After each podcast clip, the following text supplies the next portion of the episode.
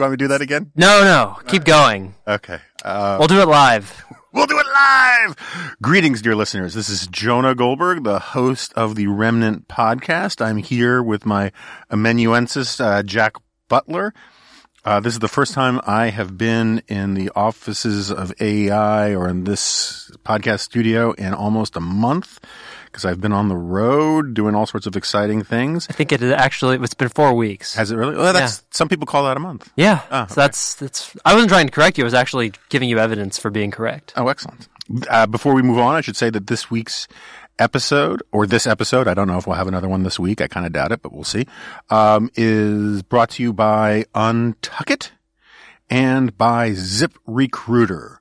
We'll hear more about these two wonderful advertisers who have been sponsors of the show off and on for a while now later on. So, what are we going to do today? We don't have a guest. Uh, I got back from España. Actually, I, technically, I got back from London on uh, Friday. We went on a family vacation. Well, first I went to AEI's World Forum, which was this great but off the record thing where things happened that were very interesting that I cannot report upon. Um, conversations were had, revelations were made. Uh, no, Ali- alien corpses were there was were of autopsied. Um, oxen were sacrificed to Baal. All the all the good stuff. Oh no, that's that's not. This isn't Bohemian Grove. Let's be.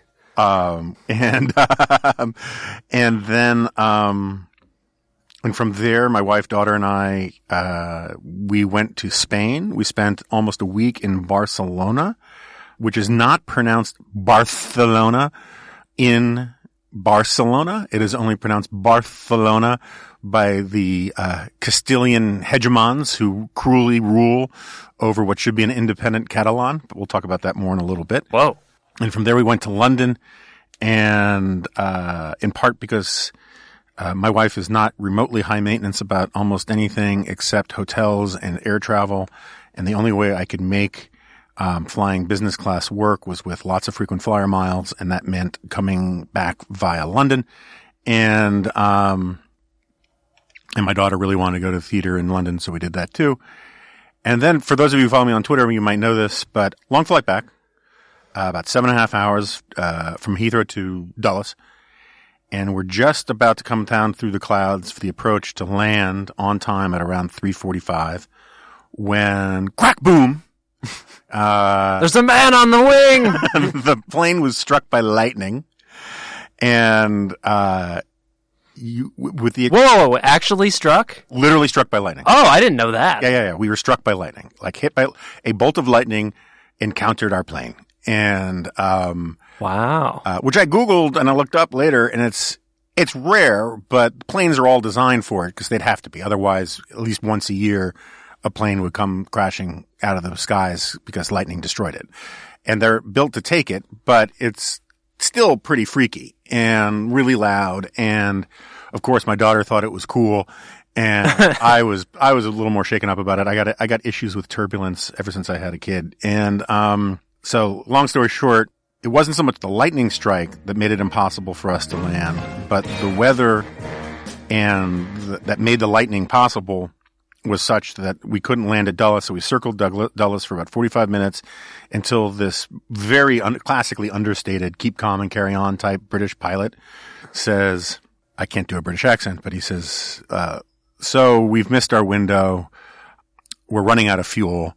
So we have to go to BWI to land. And so, which was better because a lot of planes were diverted to Philly, but still, BWI is a pain in the ass. And we get to BWI, we land, and then the pilot is like, uh, okay, we're going to assess some things. Also, please make room for the paramedics to come on board because there's somebody who's not feeling very well, and which seemed to be pretty euphemistic.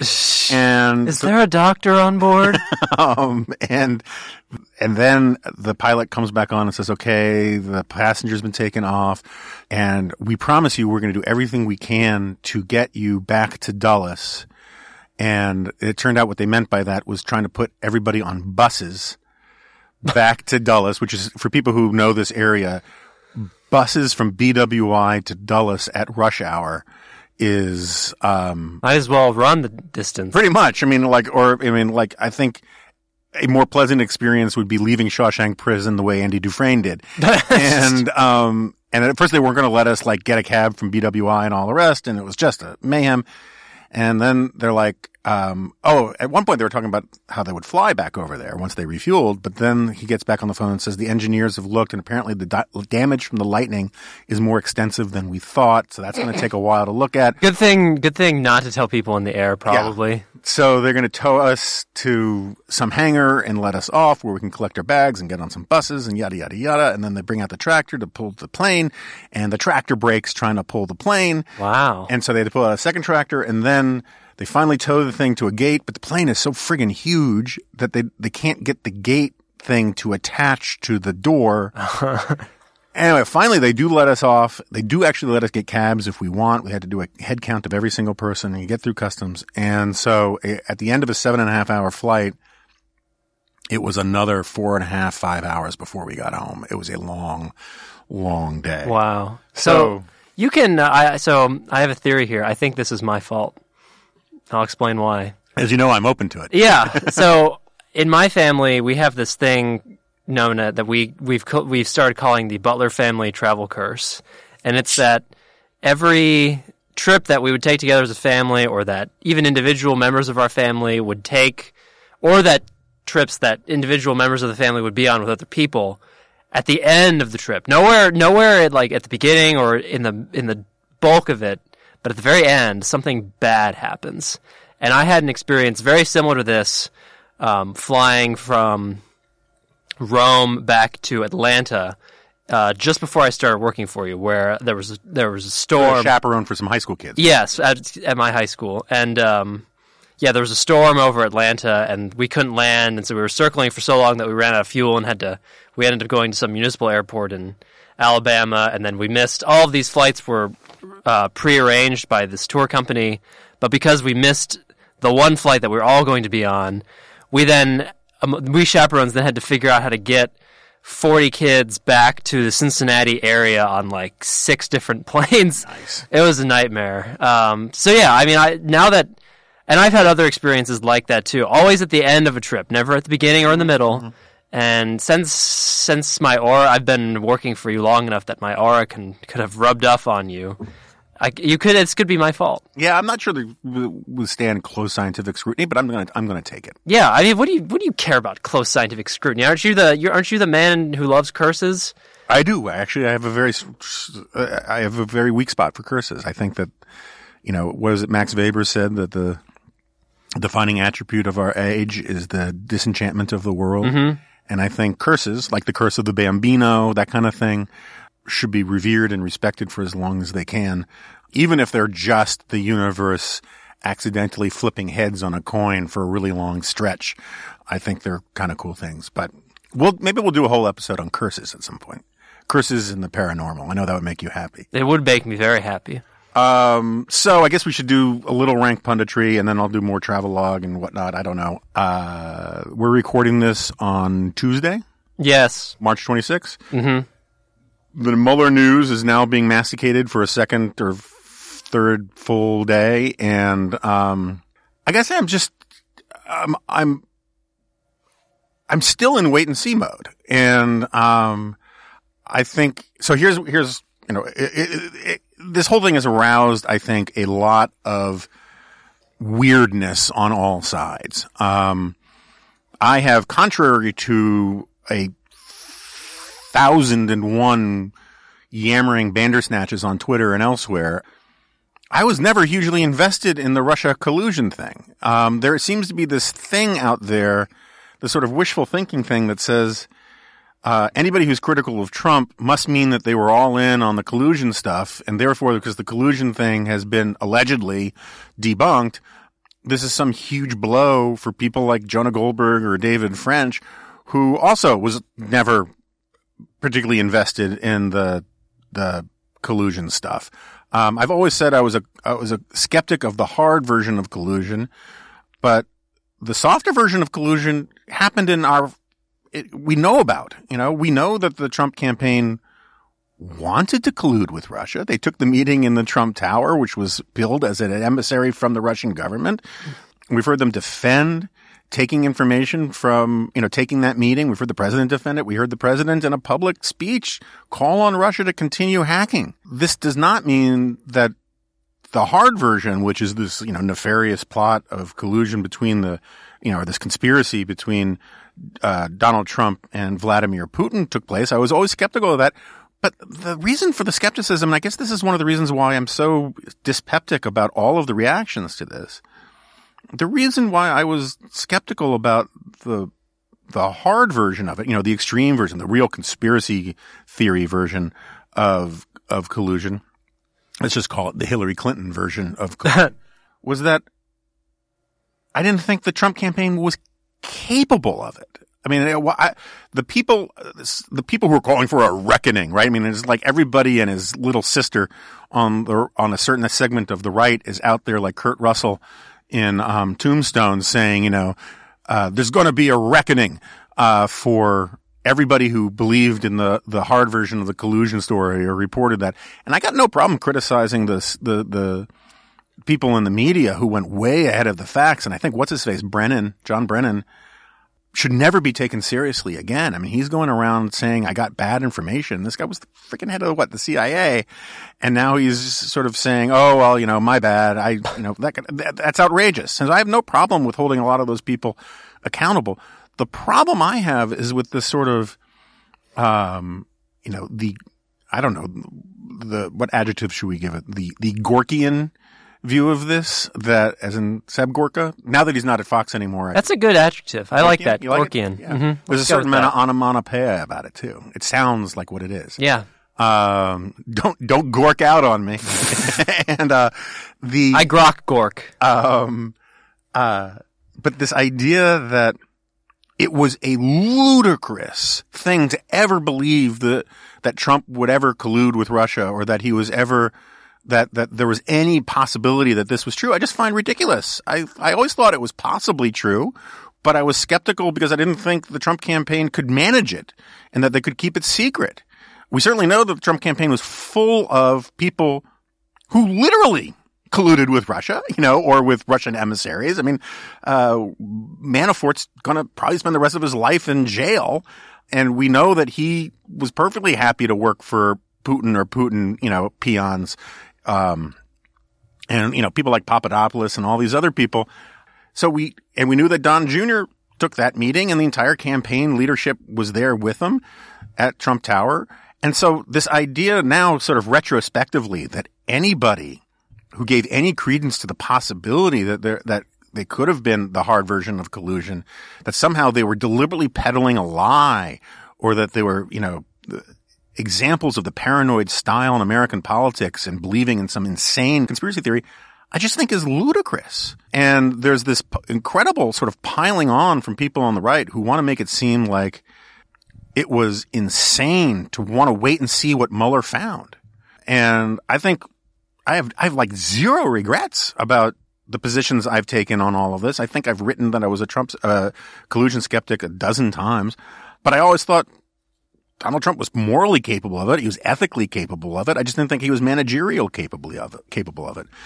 And now we're sort of going into the same phase with the, the sort of the deep state stuff, right? Um, I think it's entirely possible that the, the conspiracy theory, which is, it is, that, you know, Strzok and Page and all those guys were part of a, a very sketchy, possibly criminal, certainly unethical effort to cut corners to go after Donald Trump. But we don't know that either. So I'm sort of, you know, I'm, I, I, certainly believe the soft versions of it that there were a bunch of partisans and they didn't like Trump and that they were sort of enmeshed with, with sort of the Democratic Party and, and there were partisans and they violated their, their, the, the canons of the FBI or the Department of Justice. A lot of that seems already obvious to me, but that doesn't necessarily mean the extreme version of that conspiracy theory is true too. I mean, you had, you had guys on, you know, primetime television talking about how Mueller was the leader of one of the three major deep state crime families. Uh, and it just seems like there's a paranoid style that people are invested in on both sides of this stuff that I think is, um, that I just want no part of. And I don't apologize for being, you know, uh, sort of in the gray middle on all of it because I think that's probably where the truth lies. And so I, back to more punditry or prog- prognosticatory punditry. Is that the right word? Sure. Um, I think that uh, there are folks on the left who are losing their minds and think that the bar the bar summary letter is a cover up, right? Is a straight on cover up, and that strikes me as implausible, just as a matter of logic. If Mueller found that, in fact, Trump did collude, right? Or that he did obstruct justice and Barr materially mischaracterized what the report said. Mueller would just come forward and say, you're lying about what the report says. Um, and the seventh seal would open. That's right. Or members of Mueller's team who are, by all accounts, more partisan and more liberal than Mueller is, they would certainly come forward and say, hey, let's, that's not true. That's not what the report says. Um, this is eventually going to get to Congress. Congress is going to know what the report says. Barr is not an idiot. And I actually think he's probably a pretty straight shooter and an ethical guy. And um, I may not agree with him on everything, but that's fine. He has zero incentive to manifestly and materially distort what Mueller said because he knows better than anybody that the truth will come out.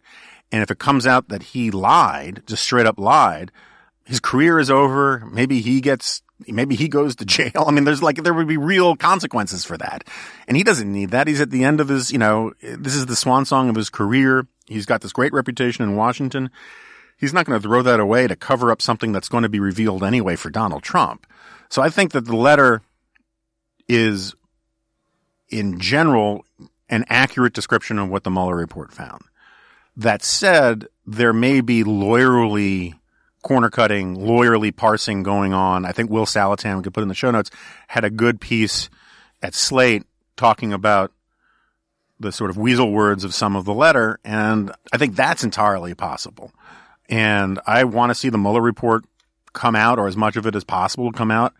I suspect that it will eventually come out one way or the other. You just can't keep that kind of thing secret. It's, it's sort of like one of my favorite lines from The Simpsons is with, uh, where Bart is overplaying at Ralph Wiggum's house, and you know, and Ralph's dad is the is Chief Wiggum, the police guy, police officer, and Chief Wiggum comes up and yells at the kids, "What is your strange fascination with the forbidden closet of mystery?"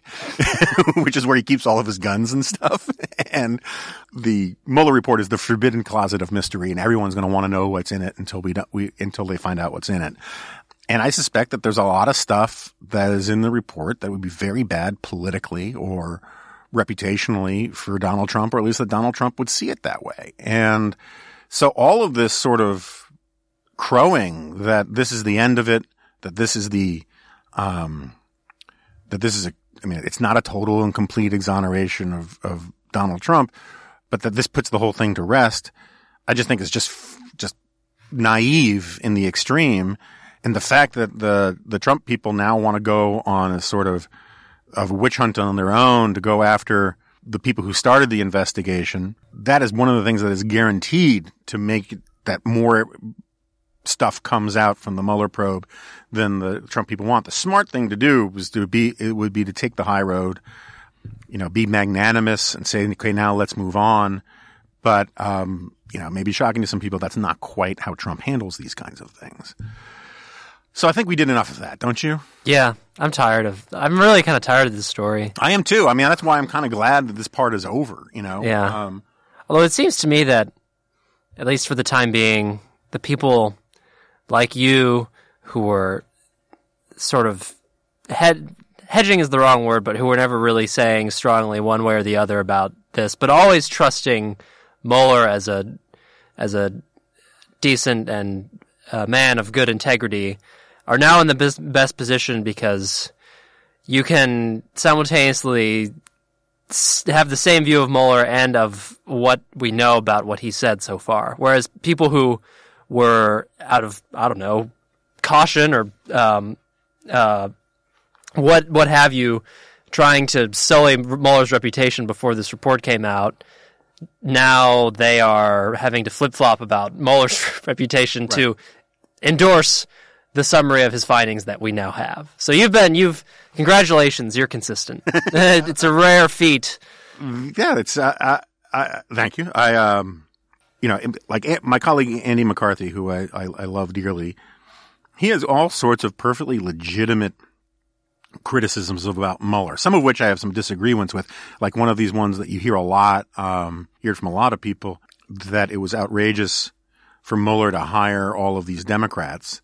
I get it. I think there's some merit to that. At the same time, I believe there's a federal statute that bars the asking or taking into considera- consideration partisan affiliation um, while hiring these kinds of people. And also, even if informally you could sort of figure out that, hey, we need some more Republicans on here, um, shockingly enough, uh, it is kind of hard to get mid career Republicans to uh, join a special counsel probe of the head of their own party. um, so I've always thought there was some merit to that. I, I, get it. Some of the individual personalities, as Andy has pointed out, were probably a bridge too far. Um, and there were other things that you could criticize the the Mueller probe about, about you know the way they leveled some of the indictments and all the rest. But Andy was always both on the merits and as a matter of tactics, making the point that it was silly and and and bad form for Trump to be attacking Mueller directly, in part because Andy was like, "Look, Mueller's probably going to exonerate, yeah, you know, the president," and crapping all over this guy's reputation um, is a bad is a bad tactical move. Never mind, it's unfair, and so, uh, you know, I just there this this whole tendency on both the right and the left to go for the most extreme narratives about things. I just, it more and more leaves me cold. And maybe it's just the cynicism of middle age that I find, you know, that the really pure and glorious narratives almost never materialize, but there's always exceptions to the rule. And one of them is Michael Avenatti's going to jail. that makes me very happy. Yeah. I, I, shouldn't say very happy, but it makes me pretty happy. and, um, um, uh, for those by now, everyone knows about this, but like literally a half hour before, so like at 1030 yesterday on Monday, Avenatti announced that he was going to have this big press conference calling out Nike. And then a half hour later, the Department of Justice announced they were indicting him for trying to extort Nike, uh, which is just awesome. And, um, also, I mean, there's some other good news. The Southern Poverty Law Center is just going up in flames, figuratively speaking. Um, yeah, don't want to don't want to get a Podhoretz there. Oh well, so speaking of Podhoretz, uh, for listeners who don't know, my friend, our friend John Podhoretz, the editor of commentary, one of my um colleagues on the Glop podcast, he has again deleted his. Well, I think this seems like it's for real. He says it's for real. He says it's permanent, and um you know, it's funny. Remember I asked David French the last time he was on about how such a good-hearted and decent and observant um, and devout Christian could be into some of the more smutty popular culture stuff that he is.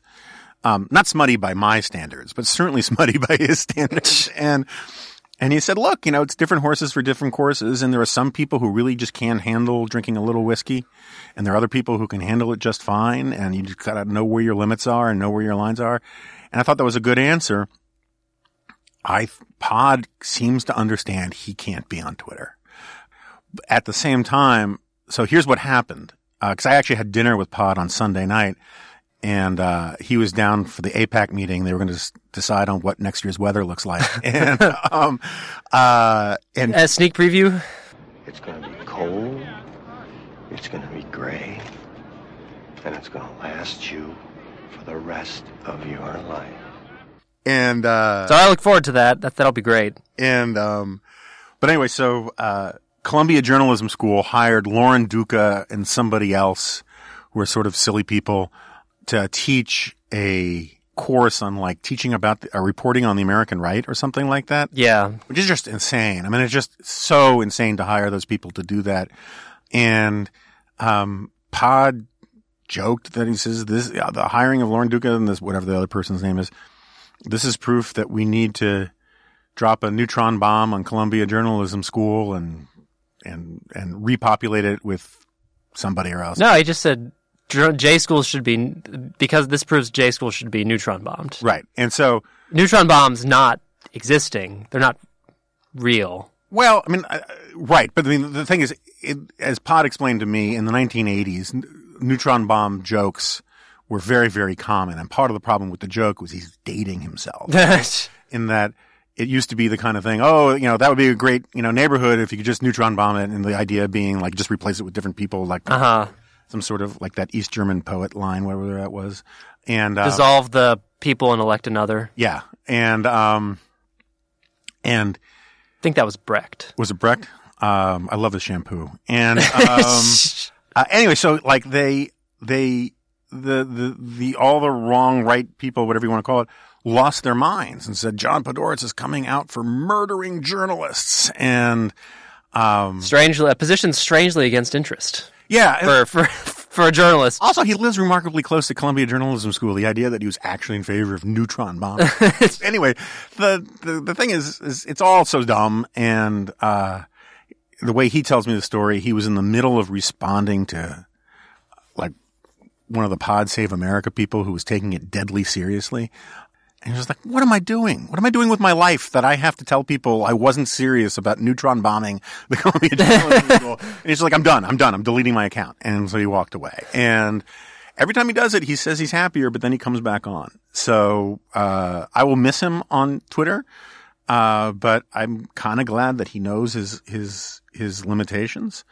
Um, so there's that. Uh, how do we get on that? I can't even remember now. You said that the SPLC is going up in flames. Yeah, so and then you said figuratively. Figuratively. And then I said, no, yeah, don't want to don't want to get a Podhoretz here. So, I mean, we don't need to get, you know, it would actually be a good whole episode of the podcast to get some, like Charlotte Hayes or somebody who's done a deep dive on the perfidy of the Southern Poverty Law Center, but the places are. Which she has written about what for the Weekly Standard? Yeah, what a- about a decade ago? was it that long ago? It might it may have been. Um, I kind of hope not because I remember reading it, and I, I mean, I've been reading things for a, long time by my standards, but it still would sort of disturb me if it was that long ago.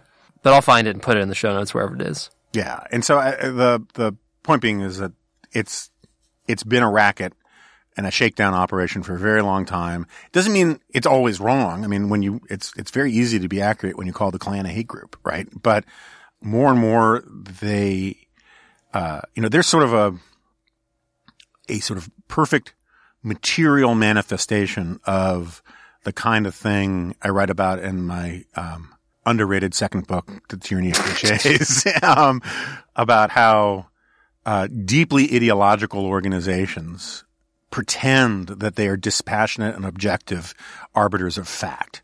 You know, everything from the ABA, which would, you know, be very ideologically loaded and how it graded judicial nominees and pretend that it was just being objective to, uh, um, places like Southern Poverty Law Center, which, um, constantly was basically signaling out sometimes conservatives who I thought were too provocative or not too provocative, but saying that they were in fact, you know, uh, peddling hate speech and neo Nazis and all that kind of stuff.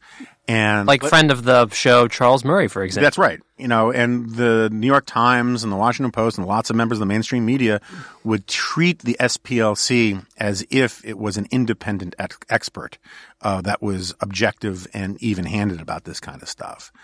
You know, and I have some experience with this kind of stuff. Like when my uh, my first book came out, Liberal Fascism, there were an enormous number of people who were in the sort of SPLC wannabe category who had a deep and deep investment in a specific definition of what uh, what fascism was that goes all the way back to like Adorno and the Frankfurt School, and the idea that I was questioning all that just got their addresses over their heads in enormous ways.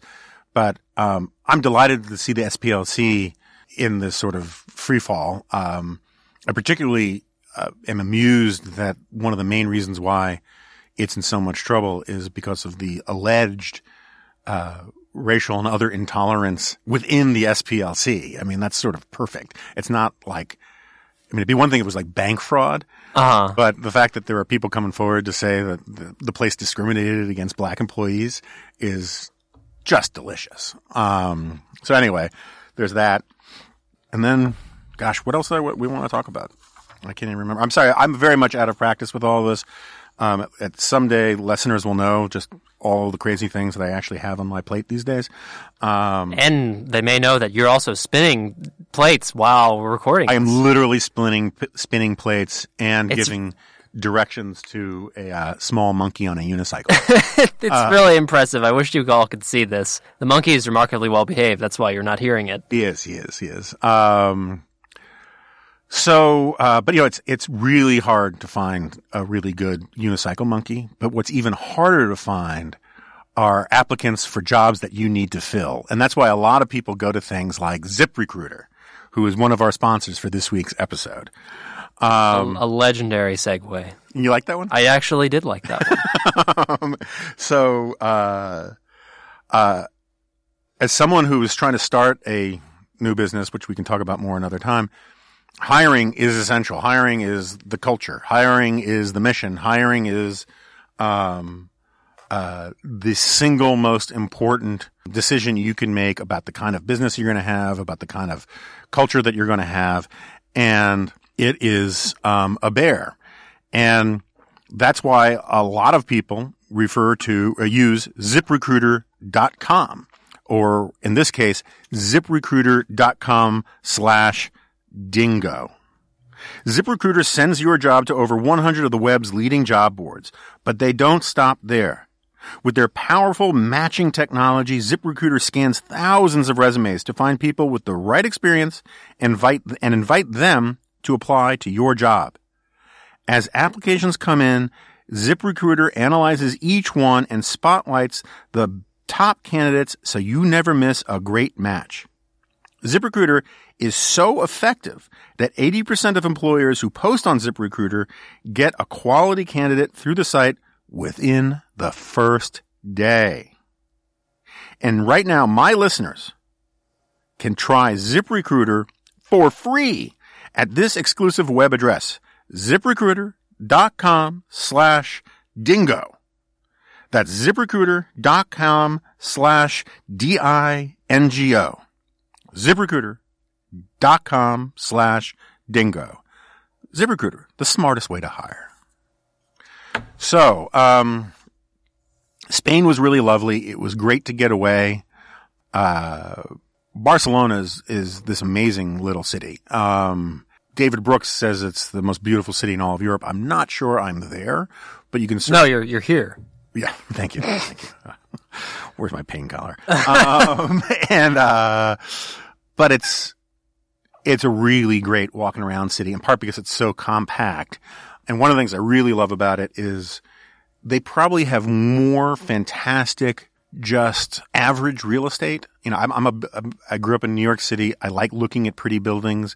There was this period from about, I don't know, 1850 to 1910 in almost every major city around the world, um, or every major city in Europe, um, and the United States, where I think the best apartment buildings were built. Um, this, I don't, I think Beaux Art is sort of part of it, you know, but the, all, So is, this would have this would have been just the the apartment that um uh Ivo what's the guy the Ghostbusters guy um the not this not the demon but the like crazy man who built the apartment yeah, yeah, yeah, I know you're talking about. that was just after this period yeah, yeah, then it like goes just, into Art Deco. So like in New York, Art Deco buildings are awesome too. Okay Like, so that so that so that the Ghostbusters apartment building that was designed to funnel yes. demons was So a lot this of trend a lot of people who don't who didn't grow up in cities when they hear pre-war they think they mean pre-World War II. Mm-hmm. In reality, what they mean is pre-World War One. Um, and uh, so like anything that was built around the time of Olmsted, the guy who created Central Park, um, he created one of the first planned communities in Baltimore, which has these amazing houses in it. Um, but in Barcelona, just house after house after, I mean, a building after building on a block after block after block. There was a law in Barcelona for a long time that every apartment needed to have a balcony. So there's just these unbelievably ornate, uh, you know, five, six story buildings, just one after another, each one with a balcony, sometimes with this amazing tile work and mosaics. That stuff is great. Some listeners may not know, but I'm a, I'm a bit of a Gothic cathedral aficionado. Uh, well you want to tell everyone why that is well, in part because I, I wrote and produced some, I will be very clear, not fantastic documentaries on gargoyles I know a lot about gargoyles. Yes, I mean the weird sort of monsters that you see on the side of Gothic cathedrals, right? What was the documentary called? Guardians of the. Gargoyles, guardians of the gate. That's right. Yeah. And as my friend Scott McLucas said, what gate? And I was like, how the hell do I know? um, part of the problem is, is that there were a lot of different myths about the gargoyles, right? One was that there was a dragon, the gargoyle, which prowled the River Seine, and there's another, um, that anyway, there's a lot of them. I can get into it. There are a lot of reasons for it. But the actual word gargoyle is actually an architectural term, which just basically means a drainage pipe that lets water off. Oh. Uh, so the word gargle and gurgle have the same root as gargoyle. Huh. Um, Wow. We need to do. You need to do a sequel podcast on gargoyles. to your documentary. Um, and, uh, Re- Gargoyles revisited. Uh, well, we we, no, we went back and we re when when it became a, a potential, it became a big pledge item on PBS around the country. Uh, like if you, you know, pledged over a hundred dollars, you got a copy of Gargoyles, Guardians of the Gate at various for like San Francisco and New York um, pledge drives, and so we had to re cut it and, and bump up the quality because there was some stuff in there that was not broadcast quality stuff. um, and uh, I, I I produced the original version with footage, live footage, and and still and and original photography from Paris, New York, D.C., uh, Oxford, and a few other places for like twenty thousand dollars. It was a real Gonzo thing, and I was, and I, to that extent, I was proud of it because part of it is I got to do all my D and D type stuff, um, and um, and then because of the success of that, another a follow up documentary I did was on the Cathedral of Notre Dame. Uh, it was Notre Dame Witness to History, and that was a little better, um, a little more. I would I would not say scholarly, but a little more sort of mainstream. And um, but in the process, I learned a lot about Gothic cathedrals, medieval art, all that kind of stuff. And the reason I brought this up was uh, we went to the Gaudi, which I'd been to like 25. Oh, Trey's place. yeah, totally. and um, and what's fascinating about the Gaudi Cathedral, if, if listeners ever get a chance to go, uh, it's the um, Sagrada Familia, which is Sacred Family Cathedral, is it's enormous. It's not done yet. They've been working on it for a hundred years or more, and um, in part because it gets no state money, um, and it gets no church money. It's like it was a private foundational kind of charity thing, and it's the first Gothic sized cathedral. I mean, one of those, you've been to a lot of Gothic cathedrals, I assume, you know, when you take those kids to Europe. Yeah. yeah. You know, those things are just huge. Make that sound kind of sketchy. No, no, no. um, yeah, well, I understand. I apologize. No, I didn't mean to make it sound sketchy, but it's, um, it's the, it's the only cathedral in the world I've ever really been into, except for things, you know, like the Washington National Cathedral, which are Gothic-esque, but not really Gothic. Yeah, and which has a Darth Vader gargoyle. You're aware of that, right? I filmed that. I've been up in. Oh, the- so you've actually seen that? I've seen it with my naked eyes. wow. Yeah. That, it means you can't see it from the I ground. You, there's also one of a politician taking a bribe. Oh, really? I didn't know. Another one that. of a guy in a gas mask with a DDT canister. I was allowed up behind all their. See, this is one of the fascinating things about gargoyles and other marginal art. There are lots of people who don't realize that at places like Notre Dame and the Washington National Cathedral, there are gargoyles and, and grotesque. Grotesque is a is is sort of a freaky face or something that Yeah. doesn't actually drain water. Um, hidden in weird nooks and crannies that no tourist or even parishioner will ever see. And sometimes it was because the Masons wanted to do funky, weird stuff. Some of it had to do with superstitions about warding away spirits. Um, some of it was, I, presume, just trying to make the contract last longer because it wasn't like they were building another cathedral right away. Yeah. Um, but uh, yeah, so there's all sorts of cool stuff up and around. If you get a tour at the Washington National Cathedral, it's really pretty cool. But the Gaudi is just just amazingly different. It's got it's got some Willy Wonka kind of colors to it that I'm not a huge fan of. But one of the really cool things is when you go inside, um, instead of the the sort of classic Gothic cathedral pillars, all that all at least look like they're basically straight ionic or whatever they call those things, right? Pillars. The pillars inside the cathedral, at the tops, they all try to they all sort of branch off like they're trees, and the look is to sort of make it feel like there's a forest inside the cathedral. And the facade, the front of the cathedral, kind of looks like. Remember when you were a kid and you would make So in my family, we called them glop sandcastles. We just take wet sand and let it drip. Oh yeah. It kind of has. Ah, so that's, was this was this a prefigurement of your of the Glop podcast? It was not. It was not. Although we did um, in, in Not our- that you know of. No, because I came up with the idea for the Glop podcast, and it was purely a play on pop culture to call it Glop culture. These the seeds of later things buried deep within our mind. You have no idea. It was it was there. You had it was waiting at But the right time. You're right. It's possible. There could have been some sort of inception going on. Yeah. Um, and so anyway, then we went to, and so one of the best things we did, and I'll put a link in the show notes because they're really good guys. Uh, we did this food lovers market tour. Barcelona has like 10 or 11 of these classic old style food markets, sort of. If you've been to Chelsea Market, you kind of know what, what in New York, you kind of know what I'm talking about. Or even, um, what's the one on Capitol Hill, the farmer's market? Eastern market. Eastern market, a little bit like that, where it's some of them are food stalls where they cook stuff, some of them are just like butchers or whatever. And we got a private tour. The company that does these things has relationships with a whole bunch of the vendors. And so these guys, when you come, you get to just say, I want to try that or you should try this. And you don't pay for any of it because it's included in the price. And you get a real sense of how locals shop, the traditional sort of foods. And it was great. I mean, it was really, really great. And this guy is moving into a whole bunch of, the guy who runs the thing who we talked to for a while is moving into a whole bunch of different cities. And, um, I highly recommend doing that.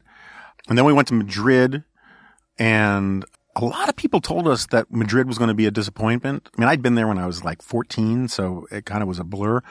But we love Madrid. It was a much prettier, much more vibrant city than I thought it was going to be. And um, we went, we did, you know, the Prado and that kind of stuff. We ate well. By the end, we were having, we were on the verge of, of ham poisoning, um, and tapas poisoning. Um, but we did some of that. We went to Steve Hayes' house in, um, in central Madrid where, you know, Steve Hayes has been living there for six or seven or eight months and because they did a year abroad with the whole family. And I gotta say, I was very jealous. It was, it seemed like a great life. The kids were thriving for the most part. And, um, Steve and I, you know, we did some strategery about future things and, Don't misunderestimate them. and we did, uh, and this is a little teaser. We recorded the first of a, what we were hoping to be a bunch of sort of podcast things. I gotta keep it a little vague about, about the process of us doing this, um, which we're going to turn into a different product down the road.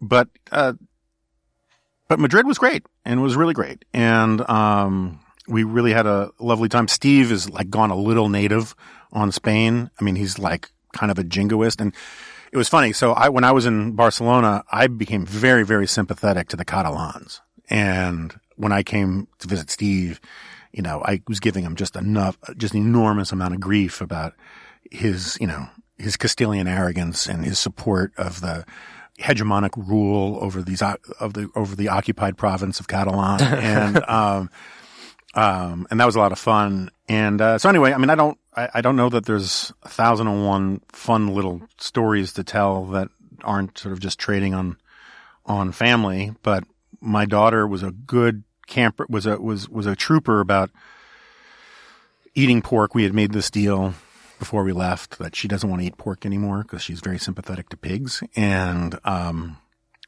um, and I made a deal with her that I would forego pork products until we went, went to Spain. Um, if she agreed that when we were in Spain, she would eat pork while we were there. And she was, she was good about it, but now she claims she is not going to eat pork anymore. And I'm kind of not big on pork for a while either, because again, the, if, if it was illegal to drive under the influence of pork products, um, my PUI would be very, very high. Just an enormous amount of ham and other pork stuff that you eat while you're over there. Um, it's great, but it's just eventually like, oof. um, and, uh, so anyway, um, I, I'm, I gotta say, I, I'm very envious of, of the thing that Steve did by going out there. Um, I wouldn't say he's fluent in Spanish yet, but he's getting there. And, uh, it was, you know, um, for me, it was kind of perfect weather, you know, a little on the chilly side, but once you started walking and we did an enormous amount of walking, it was sort of per- you know like low 60s kind of thing. That's that's, that's my grind. Um, that's that's my weather, and um, and it was really really nice not to be too invested in Twitter and all of the craziness here. And if if um, readers subscribe to the G file or read the G file, they'll know that when I finally sort of had to re-engage with what was going on back home, I kind of resented it because it was um, just so grotesque to me. And you kind of forget when you're outside, sort of taking, not paying attention to what politics are like in America these days, and then you have to throw yourself back into it. It's, uh, it's it's kind of like when my dogs roll around and stuff. Um, yes, both both times that I've been on long trips abroad, I have had no uh, real reliable internet access, and I've kind of reveled in that because I Yeah. just get to like the only news I get is uh, from occasionally what other people on the tour who have better internet than I do tell me something that happened, or and this is much rarer. I will see like a newspaper in a in a, in a European city with I don't know with Trump on the front page, and that that in, that indicating that okay something must have something with global implications must have happened recently, and then I can sort of if I'm in a romance language country, I can kind of be like okay that. I guess it's a there's G8 summit and but that's like the best I have to like go through all these filters and then I'm like yeah well, who cares I'll figure it out if as long as America still exists when I get back I can fig- I can work out the rest when I return Yeah, I mean, the problem I have is that I try almost never to take a break from my syndicated column, which means you can never fully disengage from Yeah. everything. Um, I will say though, one of the things that was really kind of nice about about both Spain and um, the UK is that um, it was the kind of time of year. I was talking about just talking about the weather for a second and the, the kind of places that we went, where you could you didn't dress downscale but you just also didn't have to dress upscale. You could just dress nice comfortably, which was basically the perfect prescription for Untuckit shirts. Um, Wow, your segues. You must have worked out your segue muscles over the over your vacation. well, you know, yeah, you know, I'm, I'm, I'm refreshed. Yeah. So, but seriously, have you ever wondered why traditional button up, button up shirts look so long and baggy? That's because they were never meant to be worn that way. Untucked shirts were specifically designed to be worn untucked. Not non-tucked, but untucked. Untuckit is the brand you've been looking for. It's the original untucked shirt, a modern solution to an old problem with no tucking or tailoring required. No matter your size or shape, their shirts are the perfect untucked length. And they're also, I gotta say, really good for like air travel where you want, again, you don't want to look like a slob, particularly if you're going to go straight from the plane to someplace, but you also don't want to get all dressed up, um, either. Um, it's a way to look presentable and clean and, and well dressed while at the same time looking casual. So, have you ever been frustrated with shirt buying in the past? To say nothing of pants buying. We're not going to go there. With more than 50 fit combinations, untucked shirts look great on tall, short, slim, and athletic guys of all ages. Um, yeah, so like as as as I keep saying, I was originally an untucked skeptic. I really like the shirts. I've bought them without my special discount as the host of the sponsor podcast thing and any of that kind of stuff. I've I've spent my own filthy lucre on them. Um, I really do like them, and um, I I legitimately recommend them. So try it on in person at one of Untuckit's 50 stores or go to untuckit.com to get started. They even offer free shipping and returns on all orders in the US. You can save 20% on your first order by using my code DINGO at checkout. So that's untuckit.com promo code DINGO, not slash DINGO, but promo code DINGO. Untuckit.com promo code DINGO.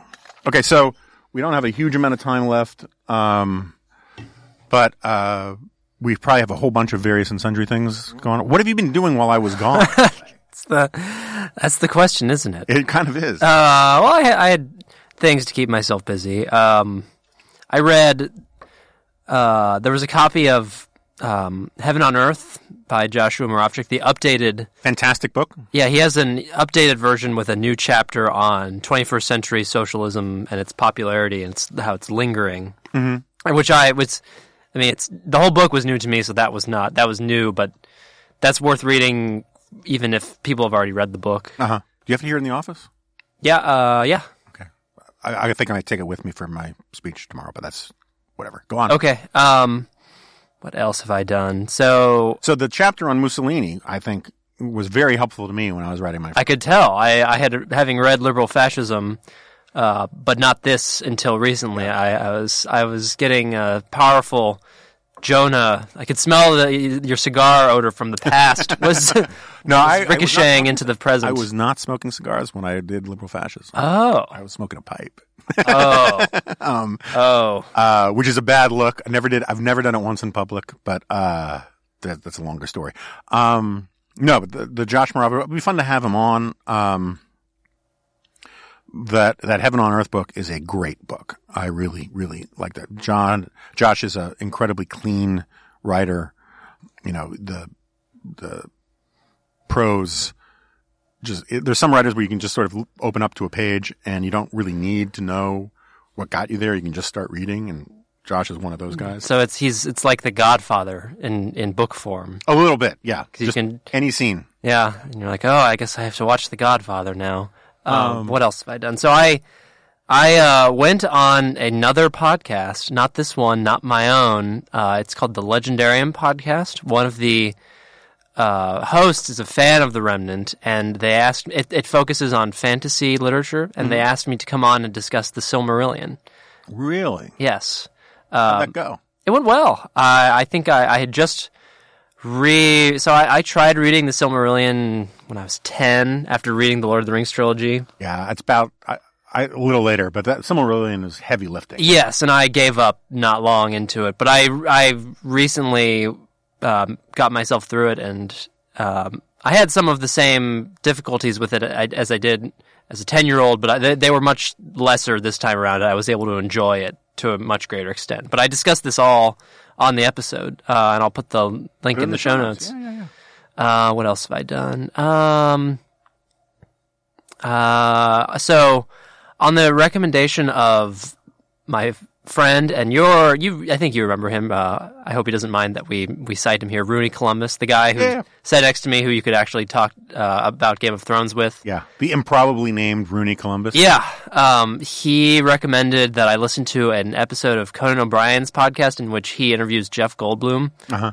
uh, which it was a very sensual experience. Uh, and they they sensual. yeah, and this is the word I'm using their adjective. That's Uh-huh. how they described it because they they made it very homoerotic for some reason. Um, it was it was weird, but also very funny. But Okay. the more the more relevant thing about it is that I, I so the way that I'm talking right now on a podcast that that like, you host, Uh-huh. I thought it was weird. Um, but on Conan O'Brien's podcast, he ha- kind of has the same thing. He has two assistants there, and they just kind of are around occasionally, throwing their hats in the ring, while Jeff Goldblum is also there. So. I guess the I guess people I, the podcast world likes this kind of thing more than I was aware of. I think this kind of setup is more common than I thought. Yeah, no. So it's funny when I was a television producer back during the Gargoyles Guardians of the Gate phase. Um, I produced this TV show called Think Tank, and with Ben Wattenberg, and one of the interesting discoveries for me was there's a reason why a certain format in television endures, right? One host, four guests, roundtable panel, you know, that kind of thing. That's a really common news, public affairs format, mm-hmm. right? And experiments with it usually fail. Every now and then someone comes up with some new version, but there's, there's a reason why that's sort of a standby. And even the variations of it aren't that varied from that basic model. Yep. And there are all sorts of things like that in television, in radio, and now podcasting. And, um, you know, it is v- very difficult to do, you know, the, the podcast model is very much like radio, right? It's very difficult to do that to host something if you don't have someone to ping off of, right? I mean, Yeah.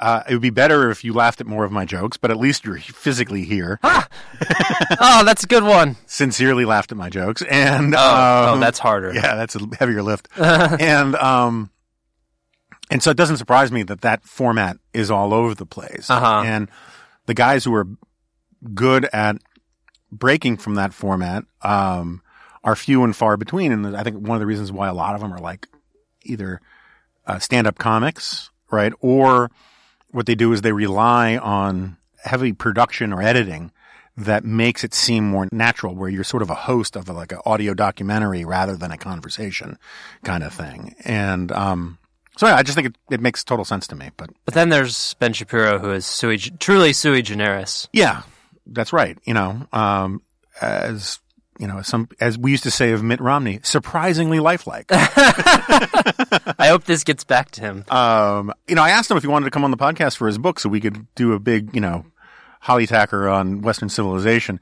And, um, he says he's not coming to Washington because he doesn't do book tours. He thinks they're a waste of time. Um, Okay. but, uh, but we can do it by Skype or something or whatever. We'll, we'll figure that out. Um, um, Does he never come to Washington for anything? I don't know. I've I, I've heard rumors that he's been in town. Um, because whenever he's in town, you know, He's on the Jewish Weather Control he, Committee. He, he consults on that, and um, you know, as you know, as you know, as a guy who likes to do some some real literal shoe leather reporting, every now and then I go to my shoe shine stand at Union Station and I drop a Benjamin on the shoe shine guy, and he gives me the skinny, and As, as we know, it's all about the Benjamins. it really is all about the Benjamins. and uh, he um every now and then he'll let me know when Shapiro is, is coming to town. The problem for Shapiro is he usually has a bounty on his head, so he has. He's wanted in seven systems. Uh, let's see what else. hey, have you ever watched this Fox show, The Passage? no. Um, Is this about the the vampire virus thing? Yeah, yeah. I heard of it. I heard. I I got interested in the book, which seems to be a lot like The Stand. Yeah. Um, but I've uh, this is all that my interest has gone. It kind of makes me want to read the book, um, or books. I guess it's a trilogy. Um, David French on the editor's podcast said that he watched the first one and it was really auspicious a while ago, and I hadn't heard more about it. And then because I was on these transatlantic flights and doing all this stuff, I watched, I downloaded the entire series and I watched it. I got to say, it started really, really well. And then it decided to take storylines that would have made for awesome seasons and truncate them down to about four minute plot points. Really annoying. I mean, they basically, it was like someone said, okay, we're going to let you finish your season, but we're canceling you at the end of the season. So why don't you just burn through the entire trilogy of books? And, um, Oh, so it only lasted a season. well, I don't know because I've I've I keep looking on on the interwebs to see whether or not it's actually been canceled. And apparently, it's still on the bubble. Yeah, this is the experience I'm having with uh, the movie "The Man Who Killed Hitler" and then the Bigfoot. I can't seem to find out where I can watch this. It never it never got into theaters around here, and I don't know where on streaming it is. But I, for for various reasons, not all of them having to do with this show, I am desperate to watch this movie. Yeah, it just seems intrigued. it seems like and Sam Elliott is is the star of at least the big the killing Bigfoot portion. Um, I I need So Sam Elliott kills Hitler and Bigfoot. Yes. So the the basic plot, and this is not spoiling. Really impressive if it was with one bullet. no, no. The basic plot, and this isn't spoiling anything because this is in the trailer that I saw.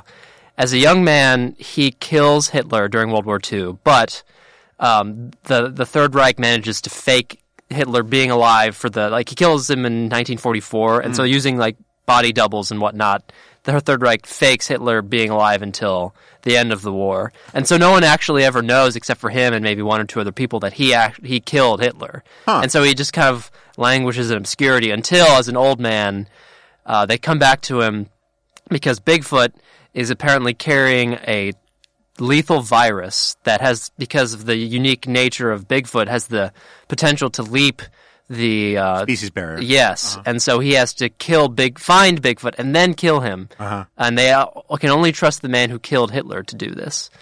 That's fantastic. I know it's like this is the the most amazing plot of, for anything that I've ever heard, and I still need to see the movie. And when did this allegedly get released? I, I think it came out earlier this year, but I can't. I never. I kept looking for it in theaters, and it never got to theaters. So it must be on a streaming service somewhere. Interesting. But I'm desperate to see it. I need. I understand. I yeah. don't- I- and and once one of us sees it, if we don't both see it, we need to discuss it on the show. But I just uh, knowing that you have above average internet search skills, the fact that you cannot even find where to find it makes me wonder if this is all a big hoax and it doesn't actually exist. Like they just made the trailer, sort of like in Thirty Rock, where No, no, it's uh oh what- for uh, why are you talking about Leap Day? no, so Tracy Mor- Tracy Tracy Morgan uh, wants to do a biopic about Thomas Jefferson, where, oh yeah, where he plays all the parts. that's right. and but because uh the the the what's his face the Jack Donaghy. no his boss um Oh, um, Don Geiss. Don Geiss uh can't imagine the trailer for it. He says he won't fund it, and so he makes a trailer for it to uh, convince him, and it's it's really really terrible. But anyway, maybe they just made a fake trailer. I've seen reviews of the movie though. Really? I unless there's an elaborate gaslighting of me that's occurring. yeah. Uh, it could be. Okay. All right. All right. Well, I, we want to hear more. you are authorized to investigate this further. Okay, so but the the passage you're not. Are you sold? Not sold? again, I thought they really did, for a broadcast television thing, they actually did a really good job in the beginning, and it held my interest to the end. I really wanted to see where it was going to go, in part because I've always had a weakness for sort of the vampire genre. Um, like I liked That's why you hired me. to, to some extent. Um, I liked the um, I like the strain on FX, even though it was so creepy. Um, Did you finish the strain? I did. I did. Was not it didn't it was not a super happy ending. No, I, I, I, am still trying to figure out what exactly the ending means. Because there was some sort of play on like father son relationships, Mhm. but I can't figure out what it's trying to say about them. yeah, Um, it was also very unsettling. But you know, the passage, much like the strain, um, and I've talked about this before on the show. Like, I like my favorite part of the zombie movies is the first 10, 15 minutes before it's just straight up zombie fighting. Right? You know, where you see society breaking down. That's I watched Bird Box recently, and uh, finally, and I liked it.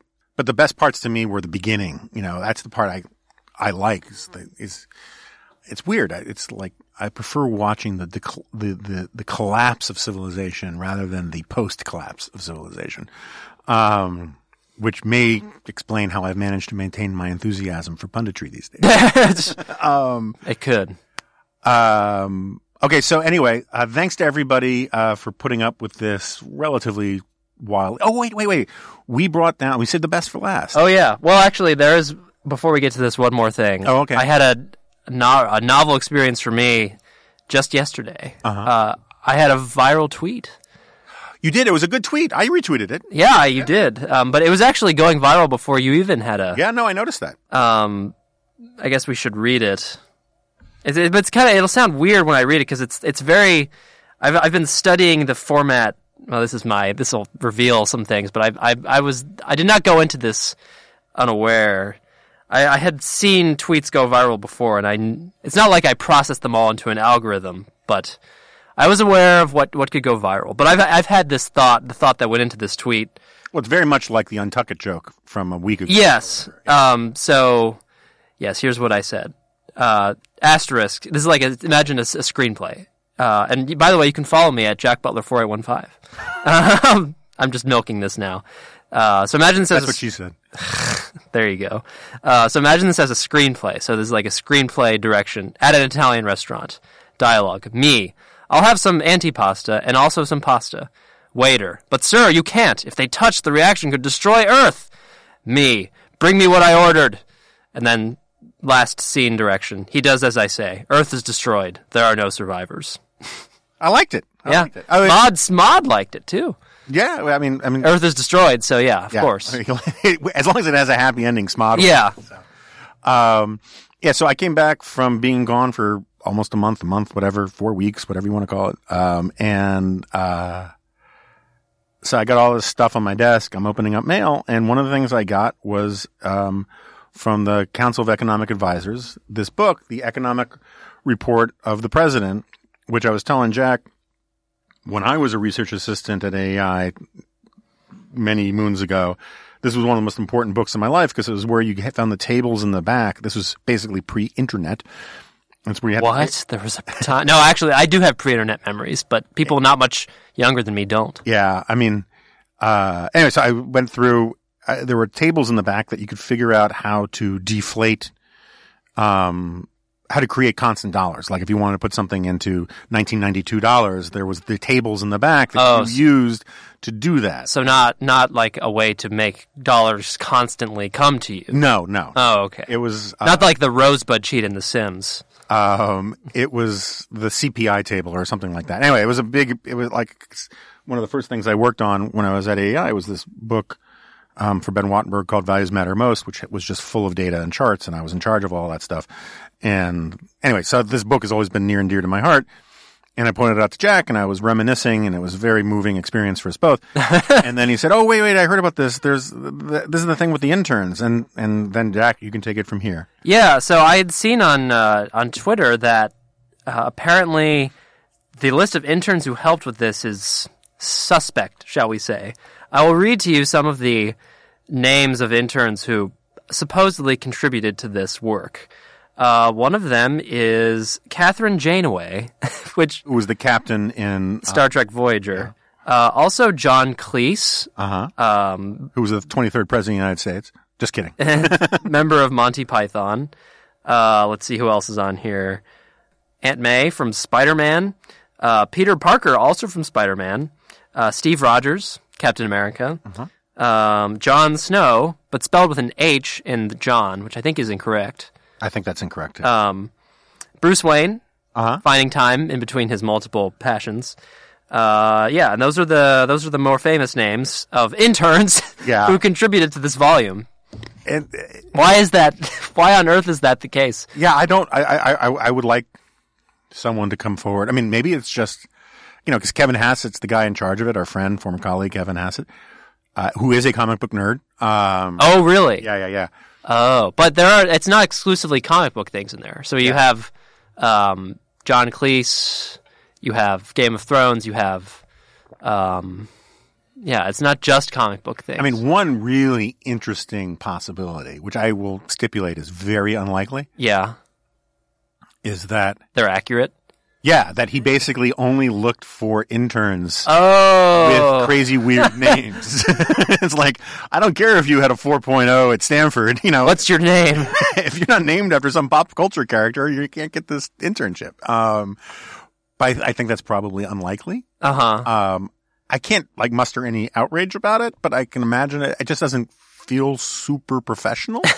uh, So, but when I said the possibility that they could be accurate, I you're you're discarding the po- you're discounting the possibility that it's those it's actually those people. Like yes, I Bruce don't think it Wayne. was Captain Janeway or Bruce Wayne.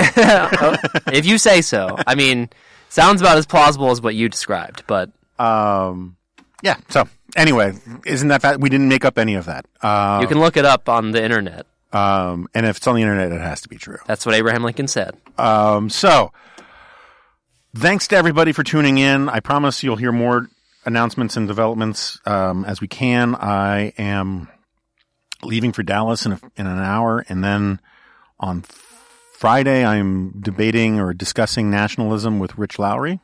I think that I think it's Friday. I hope it's so. I don't know. Anyway, it's, it's this week. Um, we're going to see if we can record it to make it a podcast. Um, and um, iTunes, etc. iTunes, iTunes. You know, we, if you could review us on iTunes, you know, we've been doing these evergreen shows. We dropped the frequency a bit because I've been so crazy busy and I've been traveling. So we've fallen out of the top 200 on iTunes of late. It would like be nice to get back up in there. Um, the real way to get back up in there and get back into the top 20 or 10 is with word of mouth. And so I'm, you know, I'm relying on you guys out there. Uh, you're hugely important to the success of this podcast is just simply spreading the word. Uh, we're pretty good about retweeting um, praise and chatter about this podcast on Twitter. Uh, our t- the the AI on that runs the the Twitter account is uh, at Jonah Remnant, hmm and um, and if you have ideas for uh, so apparently the um, deep dive on opioids was quite popular. Uh, The episode. the episode, and um, lots of people want us to do more of that kind of stuff. Um, there's some that we know we want to do. At some point, we really want to do the letters of marque for uh, privateer hackers. Uh, As an episode, not an episode, yeah, Oh, and as a policy. um, and but you know, if you guys out there have suggestions for other single issue deep dive topics, we're uh, glad to hear them. And um, and thanks for sticking with us. You know, we're uh, I've been catching a lot of grief from a lot of different angles of late, um, and um, it's nice to know that there are people out there supporting us, and I I personally really appreciate it. yeah, So, all those obtuse angles.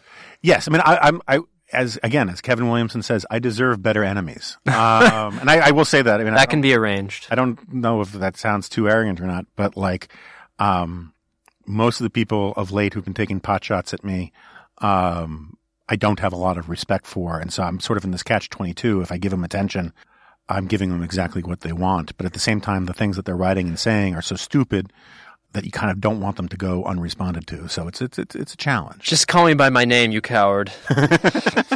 Um, I'm kidding. I'm not one of Jonah's enemies Uh, that he knows of. Yeah. Well, you you this could be the long con with you, right? I mean, you're laying low as a sort of a uh, as an agent behind enemy lines. You're a scroll, but we can get into that another time. Anyway, so uh, I want to thank uh, all the listeners again. Uh, please download us where you can, give us reviews where you can, spread the word where you can, and I promise we'll get back to various wonkery and whatnot um, sometime soon. And until then, I'll see you next time. Naughty Wellness is a podcast.